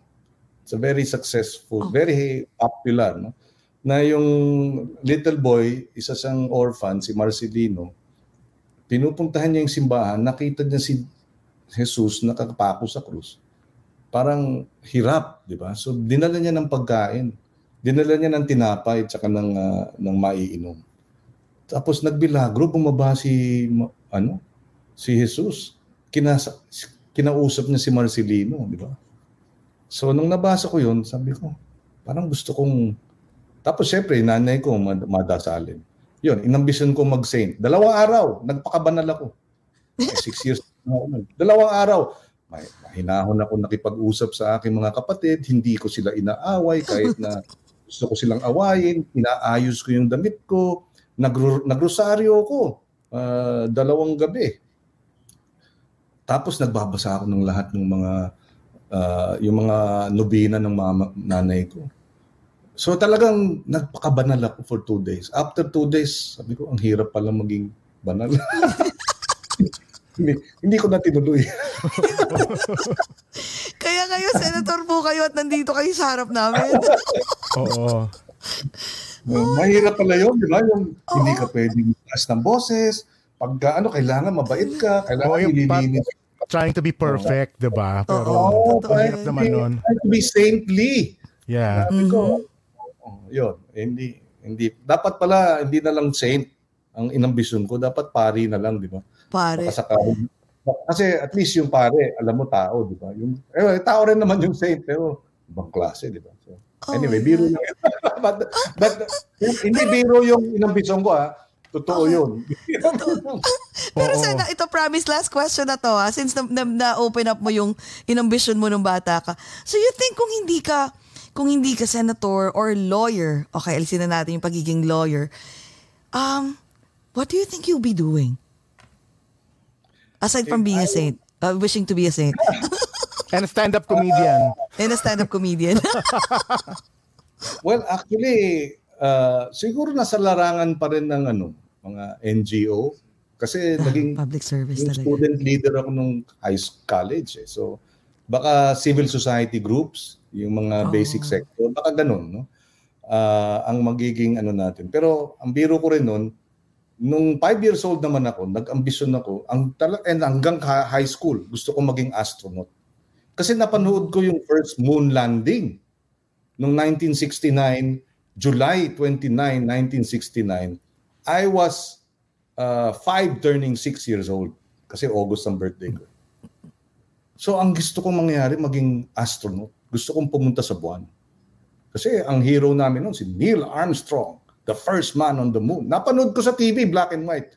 Yun ang inambisyon ko. Pero ang biro ko nga, hindi ko man napuntahan ang uh, buwan. I did not reach the moon. But I captured a megastar. Wow! Ah. Boo, boo. What a nice Drum way roll, to end please! it. Ang, Wow, correct. oh my God, Sen, grabe. Galing, We ha? love your sense of humor and thank you so much for gracing our show. Maraming maraming salamat. Grabe. Ang dami naming natutunan sa'yo. At grabe, pinatawa mo kaming lahat. Ang dami-daming tumatawa. okay, Ang daming Sen. baon ni, ang daming baon ni Senator. I know, Oo, ang daming diba? baon. Oo. Sen, okay, please, uh, your last message to Yes. everyone. Senator, marami pang manonood dito after nitong uh, podcast to. itong Thousands and episode. Oo. thousands, yes. Ay. Please, your last message. Well, uh, gaya ng nabanggit ko nung uh, una tayong nagpasyang tumakbo, sabi ko, uh, ito eh talaga the worst health crisis in 100 years. The worst economic crisis since World War II para sa ating bansa. Uh, the only way we can get out of this is, number one, na realize ko rin ito, we need one another. Kailangan natin ng isa't isa. Kailangan natin magdamayan, kailangan natin magtulungan. We all have to do our share so that we can get out of this crisis together. The May elections is an opportunity for us to work together, regardless of you know our personal, uh, sabi na nating uh, affiliations. Pagtulungan natin, tumaya tayo, manindigan tayo. Hanapan natin ng paraan para yung uh, ang ating bansa mas maganda ang magiging kinabukasan para sa ating mga anak. We do this because we love our children. We do this because one day they will ask us, tatay, nanay, lolo, lola, nung panahon na matindi ang krisis sa ekonomiya, matindi ang krisis sa ating kalusugan, anong ginagawa ninyo? Ang sagot natin sana lahat, tumaya, nanindigan, kumilos, nagtulungan para malagpasan ang mga pagsubok. Magandang araw sa kanilang lahat. Maraming maraming salamat, Jesse, and also uh, JCAS, and to our viewers in the East Coast and everywhere else in the in North America and the entire planet. So, iba't ibang parte ng mundo. Magandang araw sa kanilang lahat. Huwag tayong mawalan ng pag-asa. Sabi nga nila, pag ang taong bayan na ang tumitindig at naninindigan at kumikilos, uh, yung imposible nagiging posible. Maraming salamat. Magandang araw. Amen. Amen. Amen. Maraming Very salamat well po. Maraming salamat. Okay, Jcas, close Ayan. our show for tonight. My God, kinilimutan Yes. ako doon, ha? Thank Sen, you po. maraming salamat. Thank you po, Salamat, everyone. sir. Thank you, mga kaugat, for tuning in today's episode. And please don't forget to share this amongst your friends. And also please follow us here on Over a Glass or Two in Facebook, Twitter, Instagram, and Twitch. And also subscribe to our Over a Glass or Two YouTube channel. Senator Kiko Pangilinan, thank, you very much. Thank you very much for the joke. For letting us get to know you better, and thank you for the smart conversation. Ayan, Yes. let's have our last toast for this more night, everyone. Yes. Ayan, Yes. yung 12 yung 12 in 1 mega booster. 12 in one. Don't Double forget. one mega booster. Yes, Okay, oh, order yes. kami niyan. Yes.